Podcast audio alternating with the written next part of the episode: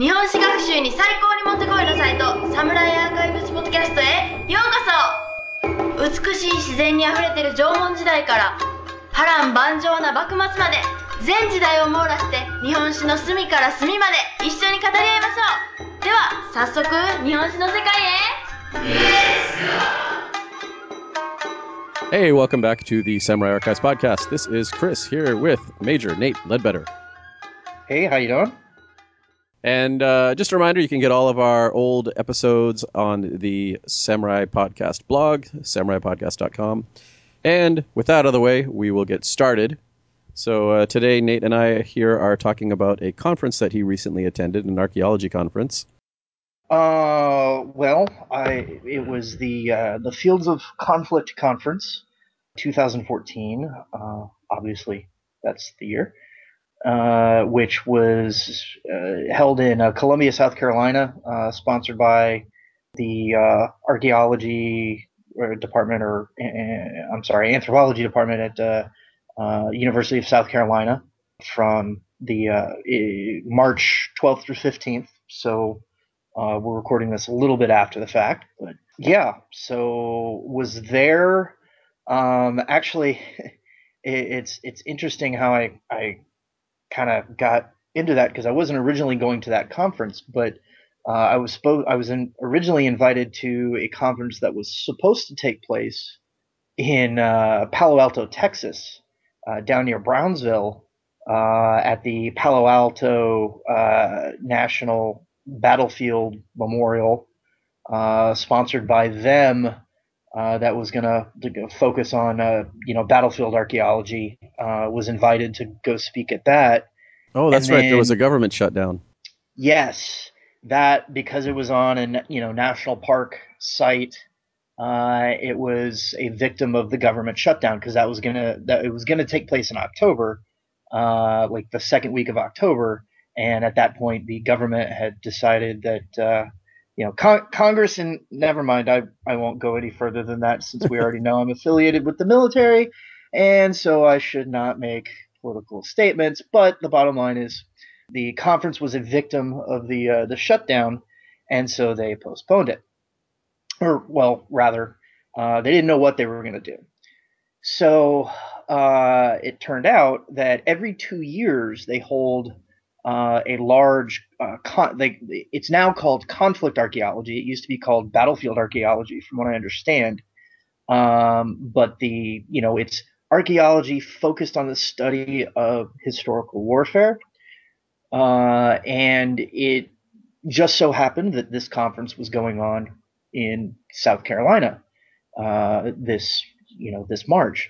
So one of the organizers or a couple of the organizers from our conference in Texas are were also organizers of this conference in South Carolina, and so uh, it ended up working out. I'm not quite sure, you know, who you know how, how all the ins and outs of it, but that's not really important. But the conference, uh, our conference from uh, Palo Alto, got rolled up into the Fields of Conflict conference, uh, and I'm really glad it did because rather than just being a one day kind of thing with just our our little group, you know, talking, I got to actually spend four days uh, at a conference, meeting people, listening to different uh, papers, seeing a whole bunch of different ways of not only um, you know how archaeology can be used to study uh, warfare in history, but also the different ways that you can do archaeology and the different cool things that you can do with it. And uh, it was just it was just really cool. Uh, it was something that I, I completely have no experience with. Uh, so I, I really enjoyed uh, all the presentations I got to see. I really enjoyed talking uh, with lots of uh, different folks from you know all over the world, and it was really cool. And I'm going to include a, a shout out here for to uh, Dr. Peter Bleed and Dr. Doug Scott from the University of Nebraska, who were the ones who invited me to the original conference. Uh, and also were involved in the planning of the Fields of Conflict conference, and so therefore uh, got me involved with that. It was a, a we, we, you know, these are there are two um, conflict archaeologists from uh, the University of Nebraska who I've been interacting with for, uh, gosh, almost two years now, uh, via email uh, about uh, different, uh, you know, methodologies for studying historical battlefields, and you know, they had they had gotten a hold of my Nagashino presentation that you know from way back when, like the original one that I had done at the first conference uh, we went to there in Honolulu and had put up on YouTube. Yeah, way back, uh, way back in the day. Yeah, way back in the day, back when it all started. what was that? 2011? Uh, Has it been that long? Uh, was it was January 2012. Oh, okay, that sounds about right. So yeah, just a little two, over two years ago. Um, but they had they had uh, uh, invited or, or, they had you know contacted me about that, and we we've talked back and forth about a lot of things. And I should mention that uh, uh, Dr. Peter Bleed is a self-professed uh, fan of the podcast. Uh, so right, we've got uh, at least one fan. Hello, Dr. Bleed, and I hope you're listening. And I, I, hope I, I do the conference a little bit of credit here on the the podcast.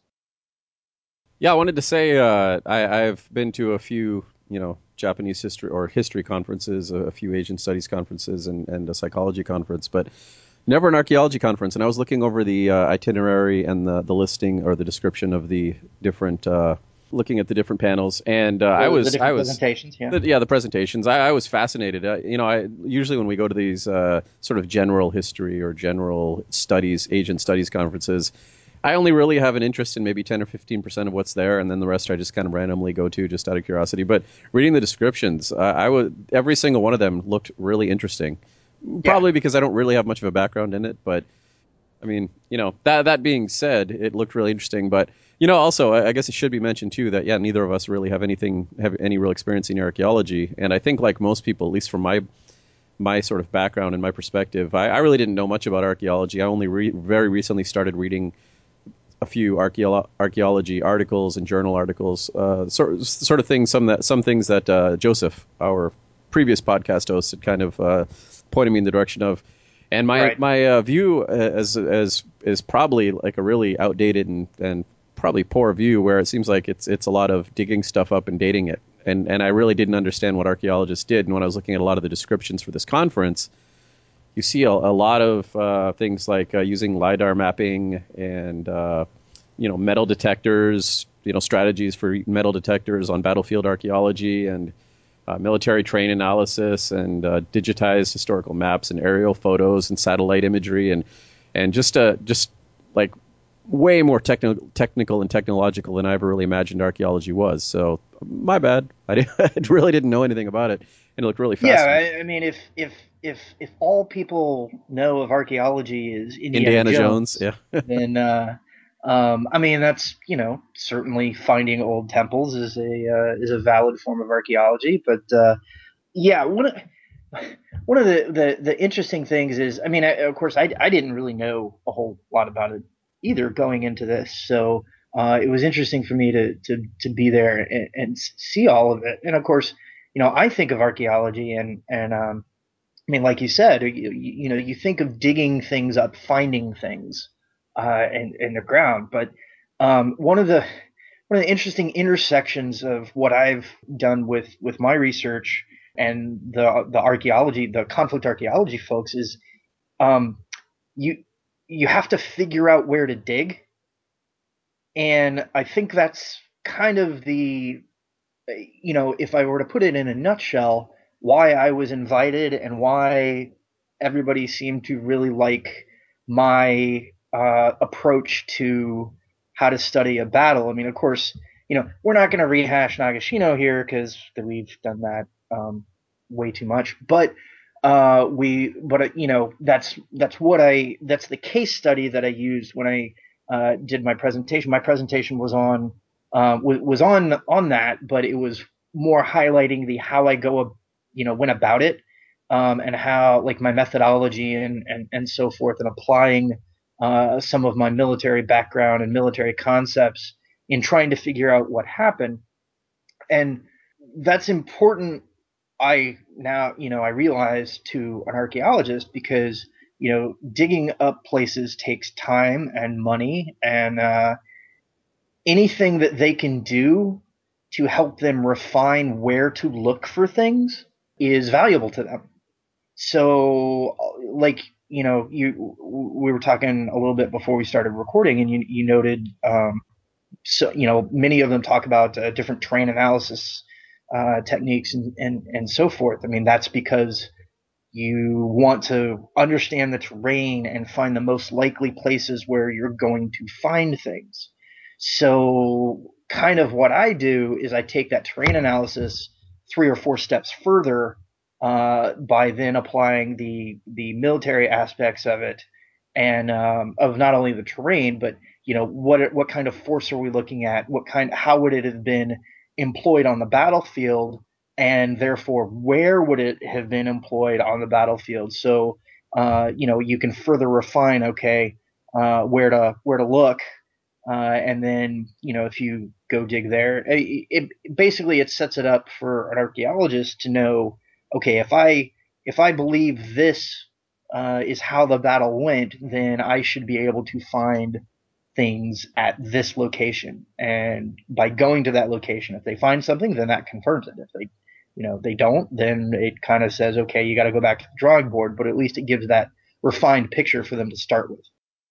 Yeah, and you know another thing too, which we we will probably get into more in your specific case, but as someone who has no background in archaeology and, and uh, you know even even also lacking the sort of advanced background in uh, academia, I have to wonder where where does archaeology and history intersect? Where at what point do the historians decide to look at the at the archaeology, and at what point do the archaeologists look at the the literary sources, and, and how does how, how does that interaction actually take place? And what what do they get from each other? And then I, I guess you could we could even move beyond that and say, in your specific case, what did the archaeologists see in what you were doing that they right. could gain from it? So I guess you know just generally and specifically.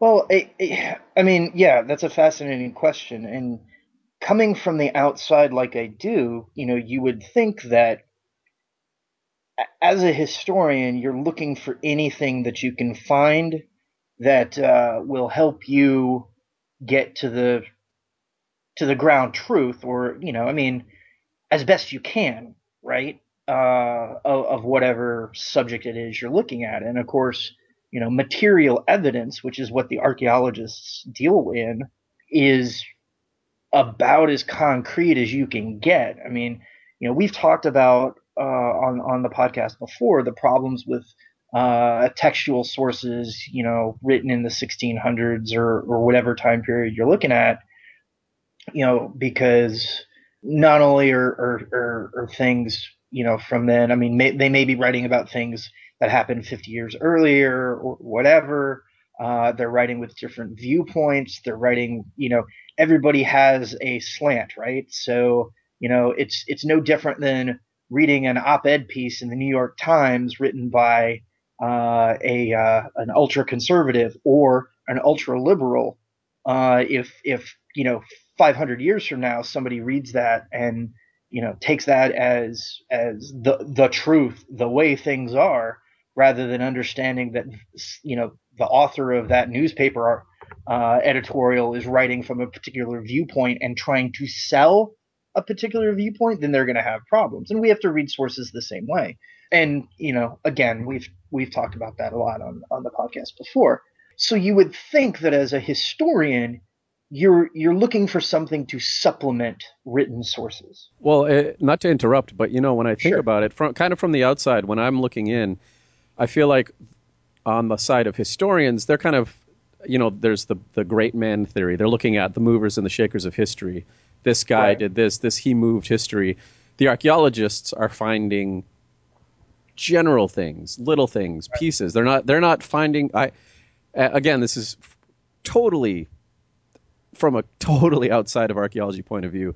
My impression would be that what could historians who are studying the the large sweeping events of history get from archaeology if if you follow my Yeah, I I would be careful about that because, you know, that that whole well, one great man theory has like well, yeah, not been you know in vogue in academia since maybe the like the 1940s or I, something I was like actually that. thinking of Sansom in that, yeah, in that particular case. But Yeah, I mean, I mean, obviously now I, I see now yeah. definitely uh, you have uh, like Friday and you have others. They're they're looking at sort of the smaller scale rather than just the top level things. But I kind of, but. I, I'm kind of curious where where archaeology and history sort of intersect, which I, I guess is more of the same question. But I, I I'm personally not I'm not clearly seeing where the connection is when it comes to.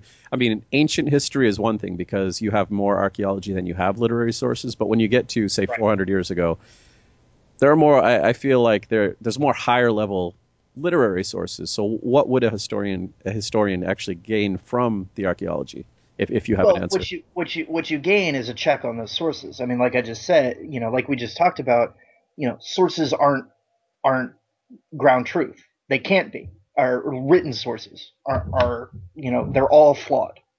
Um, and you know the best you can do when you're looking at a bunch of textual sources is compare them, uh, understand their authors' viewpoints, and kind of interpret it.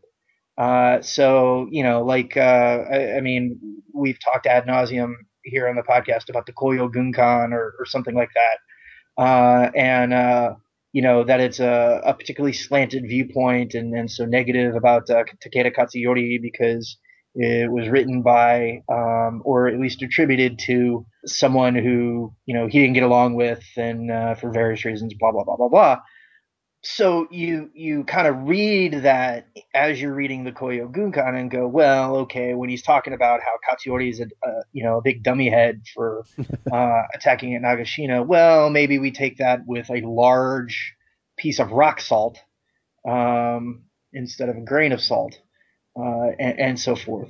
What what the textual or what archaeology can do for you, um, I, I mean, again, not being an archaeologist, I can't speak for every case, or I can't. It's hard for me to speak generally. But from what I was able to see, you know, through the conference, and then think about applying to my own stuff. Uh, for instance, if we were to go to Nagashino and look, you know, dig up the battlefield, so to speak, and we found uh, trace elements of the the the barricades that uh, Nobunaga's army set up. Uh, the positioning of where we found those versus where we didn't find them could help us determine, you know, where troops were positioned on the battlefield and how the barricades were used, which then helps us understand, um, you know, what was Nobunaga's plan.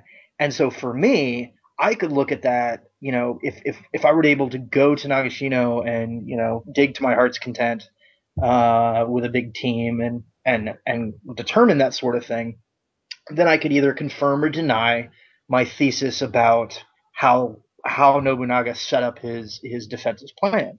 Um, in the case of you know Katsuyori, we could we could try to identify uh, positions that the the Takeda had uh, occupied and kind of understand what their positioning was, and therefore kind of uh, use that to interpret what their plan was, and and again confirm or deny uh, whether you know different theories about how the Takeda operated at, at, at Nagashino were you know tr- whether they're true or false. Um, so that's that's kind of how the connection should work. Yeah, and actually, I, I agree though that too that that's that's without doing that type of thing, you're actually you're you're sort of lacking as far as research- goes in a way because Oh, absolutely. yeah. But then also on the other hand too, it, is that something that's currently being done on the Japanese history, Japanese study side? Is there that interaction with archaeology, or is it still more or less literary sources? My impression is that it's Right. more literary sources, and there really isn't that much cross-disciplinary, you know, pollination, if you want to call it that, Um, or I not as much as maybe not as much as there should be. I I, I don't Yeah. at this point. Yeah, there's there's there's probably more than we're aware of. Um, recently, there's been a, a fairly large archaeology boom in Japan, um, and Joseph would really be the right person to talk about this. But you know, I, there there's been a lot of like. Obviously, if you're looking at like the Kofun period and before, then it makes sense because you're lacking in the in the textual sources. So, boom, what do you have? Well, you got to go dig stuff up. Exactly. but there's actually been quite a bit of excavation of uh, in recent in very recent years of uh, Sengoku period like castles and so forth that are no longer you know they're they're castle ruins or they're where a castle was but it had been you know kind of uh, leveled and then um, uh, and then got you know kind of grown over and, and so forth um, if I it, See, I don't have anything in front of me, but I, if I remember correctly, I know Odani-jo has been excavated. Um, I know that there's been some work done at Azuchi. I don't think they've excavated the whole thing, but they have done some work at Azuchi to to try to uh, determine the scale of it and and so forth. Um, I know that I want to say Kitano Sho, one of the uh, locations up in Echizen uh, associated with uh, Shibata Katsuie, I think has been looked at and investigated. Um, again, to what extent I couldn't tell you, but I know that there are things being done. So, but my impression, at least from what I've read, is that it's focusing on things like castle sites, uh, not which would fall in the realm of conflict archaeology because of their defensive positions.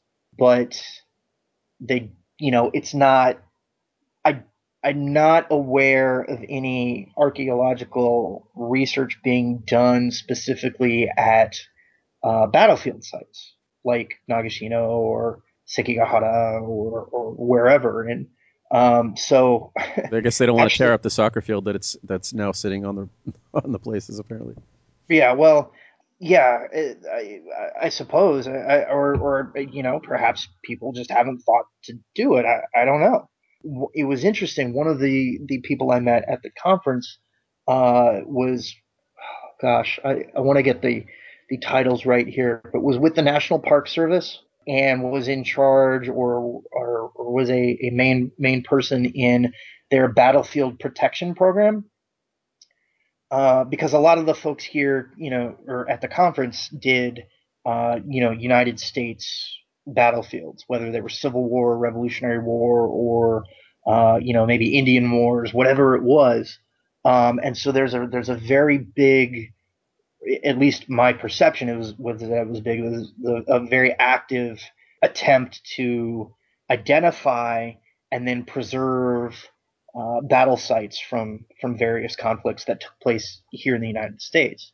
And so I, I was talking with uh, this uh, this this very interesting woman, and she was very interested in you know what I was doing um, or what the possibilities were for doing things in Japan. Now, of course, the U.S. National Park Service can't do anything to help me uh, directly in Japan. They're not going to provide me funding to go dig up a Japanese battlefield.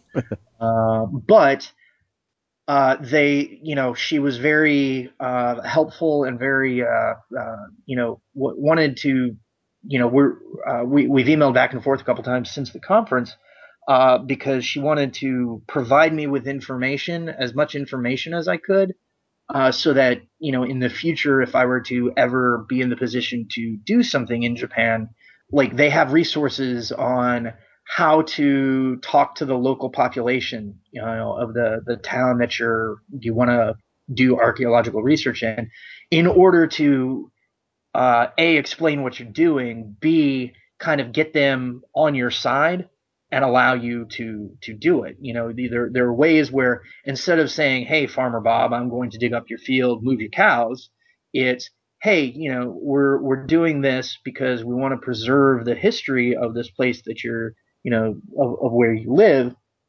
and you know, different things like like approaching schools and having you know it it becoming uh, an educational thing for them to participate in and and, and help with, which is which is interesting for me uh, looking at Nagashino since part of the Danjo Yama Ridgeline, the southern part of the Danjo Yama Ridgeline, where Tokugawa Ieyasu had his headquarters, has been cut off and leveled, and a school was built on top of it. Mm, right.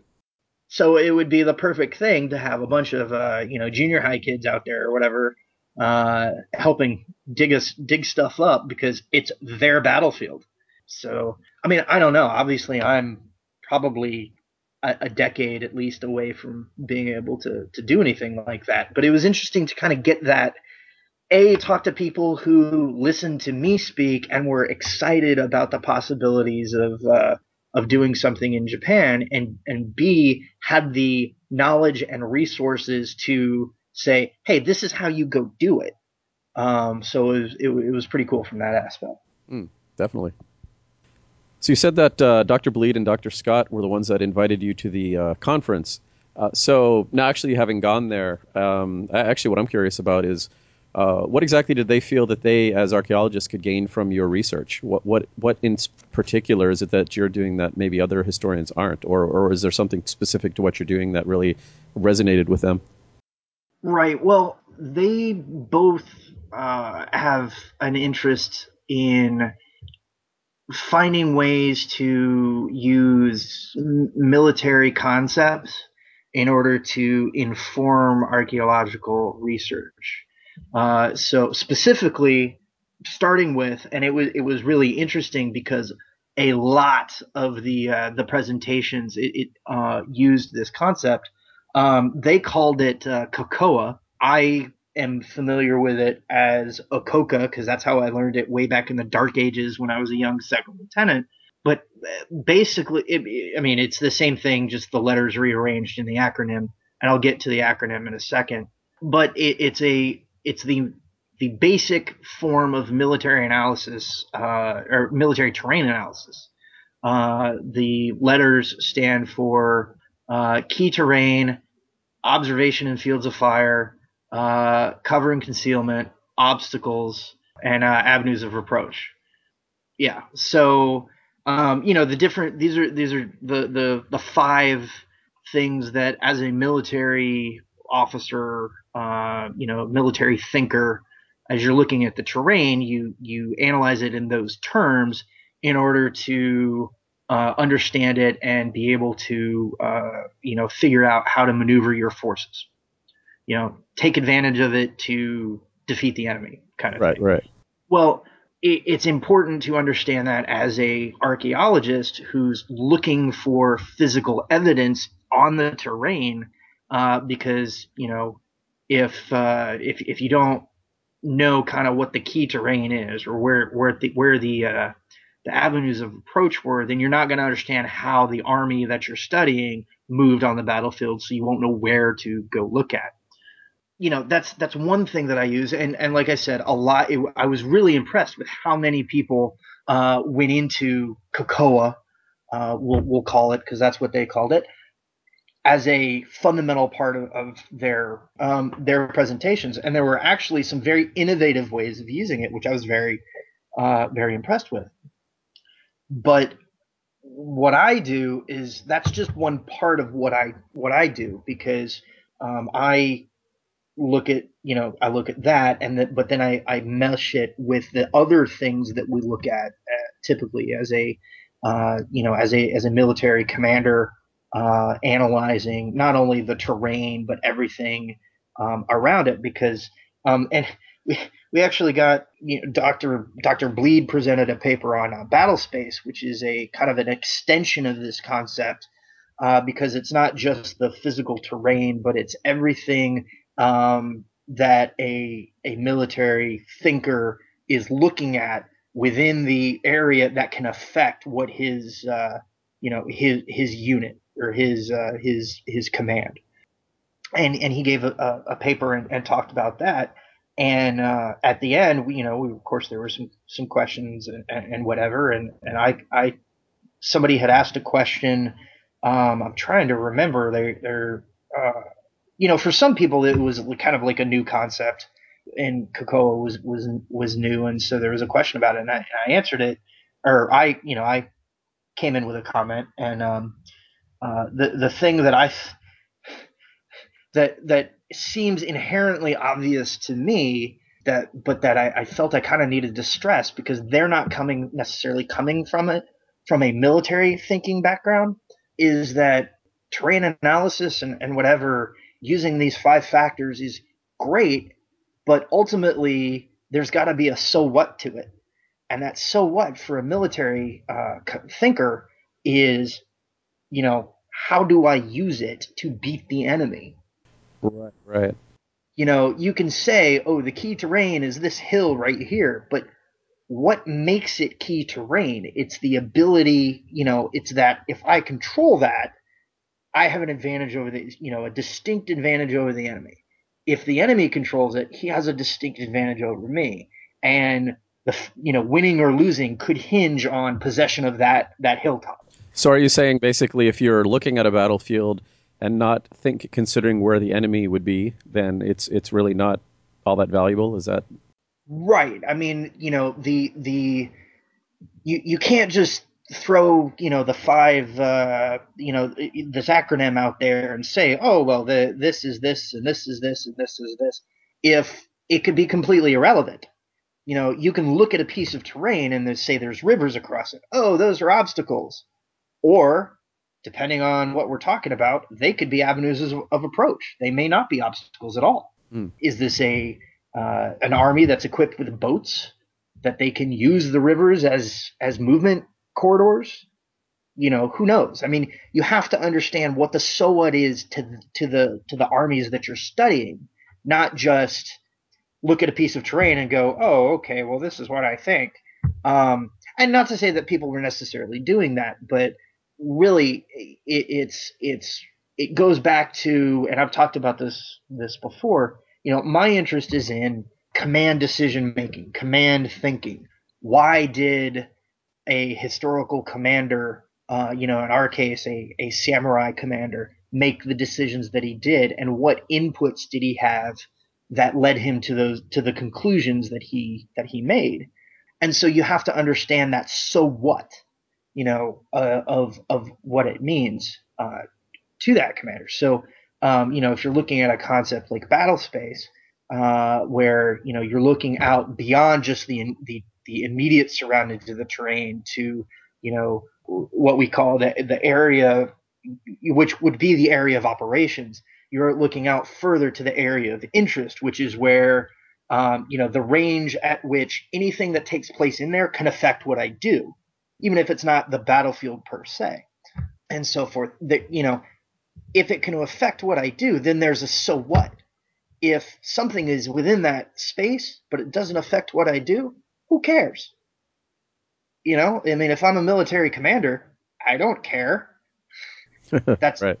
you know, and so that's that filter that when you're when you're thinking about a uh, a commander uh, on the battlefield that you have to apply and and so that was one of those things that like I, I, you know the archaeologists as they're kind of working through these concepts um, and and and applying them there was some great stuff being applied but the, I felt in discussion there were there was some there needs to be some refinement in how they kind of use some of these concepts to get that so what uh, because you know otherwise you could you could spend a lot of time you know doing uh, you know looking at something and be completely in left field without knowing it Hmm.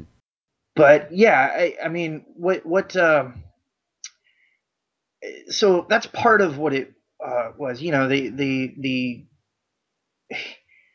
it's it's interesting. I mean, I go to a history conference, uh, and like I I almost have to minimize uh, or or obscure my my military you know concepts that I use uh, because it's not it's not cool. you know, I mean, to talk like I, if I were to go to a uh, to a Japanese studies conference, nobody wants to hear uh, uh, me talk about it in terms of well, this is the military, you know, the U.S. Army's way of analyzing terrain, right? Nobody wants to hear that. Um, the cool thing about this conference for me was everybody wants to hear that. Everybody wants these. You know, they they were all like I met so you know so many people. Uh, you know, came up and talked to me and, and, and were like, oh well, you know, do you think you can apply this in this situation? I was like, uh, yeah, absolutely. Why not? They're like, oh, that's so cool. So it, it was a lot of fun from, from that aspect of it, just because it was a completely different uh, audience that many of them spoke the language that I that I think in. Right, right. you know, in terms of that whole military uh, way of, of, of analyzing things.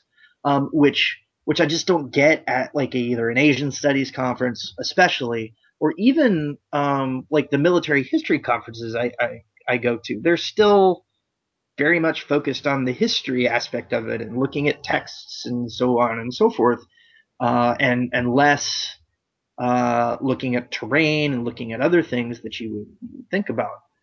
So yeah, I mean, it was uh, it was interesting. I got there and I listened to like the first uh, two days of uh, presentations, uh, and I I realized that uh, oh hey okay uh, this audience actually, you know, s- speaks my language and uh, they know if, a, a thing or two about this. So I actually rewrote or re, you know, adjusted my presentation. See, it was my presentation was on Friday morning, uh, but we got there on Wednesday, so I had Wednesday and Thursday of presentations before I before I gave mine on Friday morning. So Wednesday and Thursday night, I, I, uh, I, or Thursday afternoon, I spent a lot of time readjusting my presentation to uh, to kind of not focus so so much on uh, some of the uh, you know things that I thought people already understood, but to kind of go a couple steps further in how do you okay so if you're using a technique like KOCOA uh, to study terrain analysis. That's that's great. How do you fit that into a larger context? And how I do that, and how the U.S. U.S. Army does that, is through uh, you know a, what we call the five paragraph operations order. It's a it's the the order that you know a a unit staff creates out of their analysis product, uh, process and so then, you know, all they do all their analysis of various things, and then the final product is this order that they then push down to uh, the units, you know, below them uh, in order to get them to go do whatever it is they they want to do. Well, it it provides a very very nice streamlined uh, template for filling in a whole bunch of information about the battle and and it's it's meant to be comprehensive. So it covers the five paragraphs are you know the situation, which is what's going on. Uh, you know what what's what's the terrain like? What's the weather like? Uh, what's the enemy? Uh, what do we think the enemy is like? And what's our own uh, you know friendly forces? Uh, who's to the left of us? Who's to the right of us? What's our higher uh, you know headquarters telling us to do? Kind of thing. Um, and then, you know, the next paragraph is the mission, which is this is what we need to do in a nutshell. And then the next paragraph is the execution paragraph, which is that mission that we just talked about. This is how we're going to do it. So I want you to go do this and you to go do this. And, you know, I'm, I'm oversimplifying, obviously, but you, know, you get the idea. Is it related to the uh, MDMP or is this something separate? Yes, it is a it is the product of the military decision making process, MDMP. Um, so uh, the the process of MDMP is played out through what's called what the what the staff does of a unit is called mission analysis, and you know that feeds into the commander's decision making process because it provides him with the information uh, that he needs to make his decisions, and then the he makes his decisions.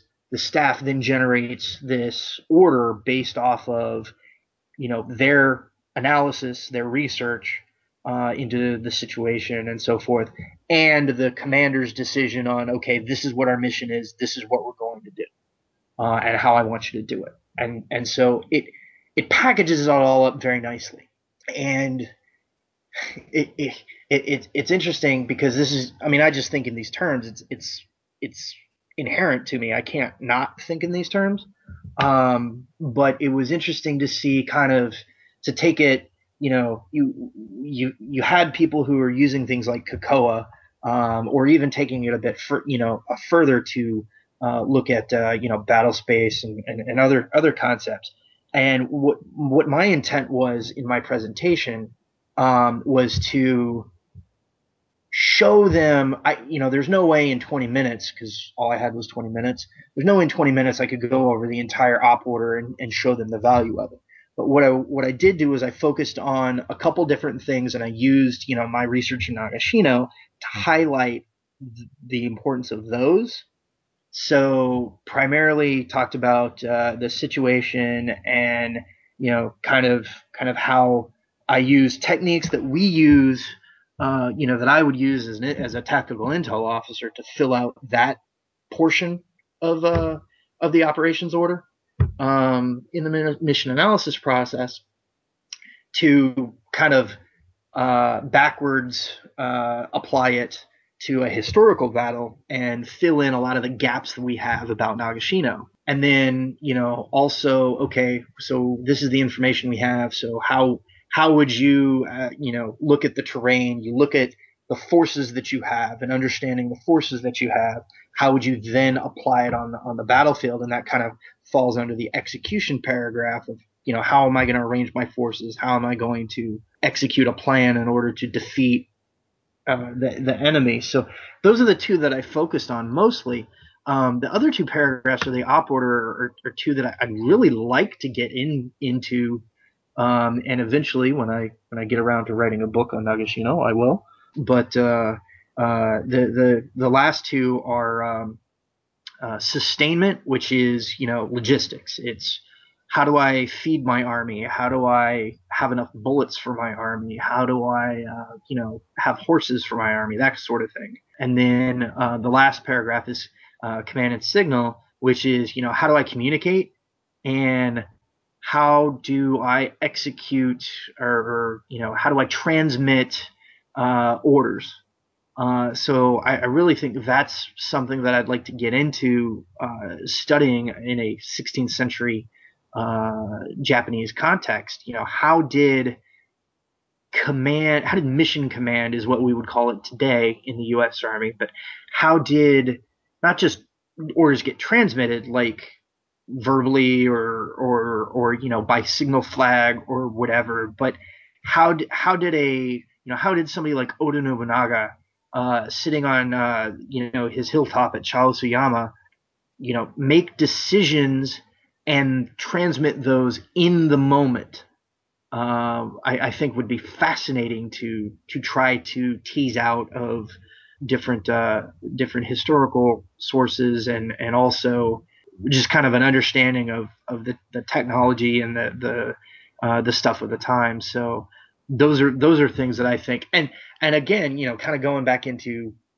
um, you know what can material history uh, or, or archaeology teach us about those sorts of things. You know, finding you know or or uh, finding things like uh, uh, you know flag remnants or or you know uh, conch shells or uh, or something like that would be would be telling, um, or or even just uh, you know the other aspect of material history is not just finding old things, but uh, taking them and using them. so yeah, well, you know, I think that would be especially what you just mentioned definitely would be key because yeah. you know like you said if you're if if the general is on the hill and the battle has started, what does he have at his disposal to affect what's going on? It's not like he has radios or and uh, you know satellite imagery and and you know he is very limited in what he actually has available. So that, right. that's actually and a very good point. If you'll if if our listeners will remember um, the podcast we did about my last visit uh, last August to uh, to Nagashino, I mean that was one of the things that struck me as I as I spent a day walking around is that you know from certain uh, parts on the battlefield, I mean you can't see what's going on uh, in other parts, and so that to me goes into that whole uh, understanding of, of command and signal or mission command. How did Nobunaga control what was going on on the battlefield if he couldn't see the southern half of it? Well, maybe he didn't control it. Maybe, uh, you know, he had to rely on his subordinates or his ally Tokugawa Ieyasu to control what was going on on the southern half of the battlefield, while he he just managed the northern part. And so that's the kind of thing because I think in the um, you know in, in in those terms of okay, command and signal. Well, how did he do this? oh, okay, well here I am on the battlefield and I can't see this part, and you know he wouldn't have been able to see over here, so he would have had to figure out some way to to to make sure that things were in control over there. So how would you do it? Well, you would you would have somebody you trust over there doing it. Okay, well, who would he have trusted? Well, probably Tokugawa Ieyasu, uh, and and and so forth. And that's just kind of like my thought process. But um, hopefully, the listener can can kind of see what I'm talking about when I say, you know, that that's the, the like the the the op order format and the and the, the whole methodology underlies my thinking. Uh, because if if I didn't have that, why would I even think of it? Yeah, exactly. That's a good point. If you're not yeah looking you for know, that, it then just- it might not even it just occur to wouldn't occur to me that oh hey why would you know how does he command um, or how does he you know transmit his orders on the battlefield so yeah, probably. I guess in general, it would just be glossed over and say this Right. guy won or this guy lost, and that's it. right All right, and that's it for part one of our coverage of the 2014 Fields of Conflict Conference. Be back with part two in about two weeks. And in the meantime, if you want to help kick in to support the Samurai Archives, please go to samuraipodcast.com and be sure to click through our Amazon link to make your Amazon purchases. And of course, if you want to pick up some Japanese history swag, you can go over to our Samurai Archives t-shirt shop, which has t-shirts and posters and various other things, as well as the Samurai Archives bookstore to pick up all your Japanese history needs. And also, please be sure to like us on Facebook, where we post various articles in relation to Japan and Japanese history. And also, you can get us on Twitter at Samurai Archives. And please send any comments or questions or anything else over to us at samuraipodcast at gmail.com. And again, all back episodes are available at samuraipodcast.com. So with that, we are out. And catch you next time.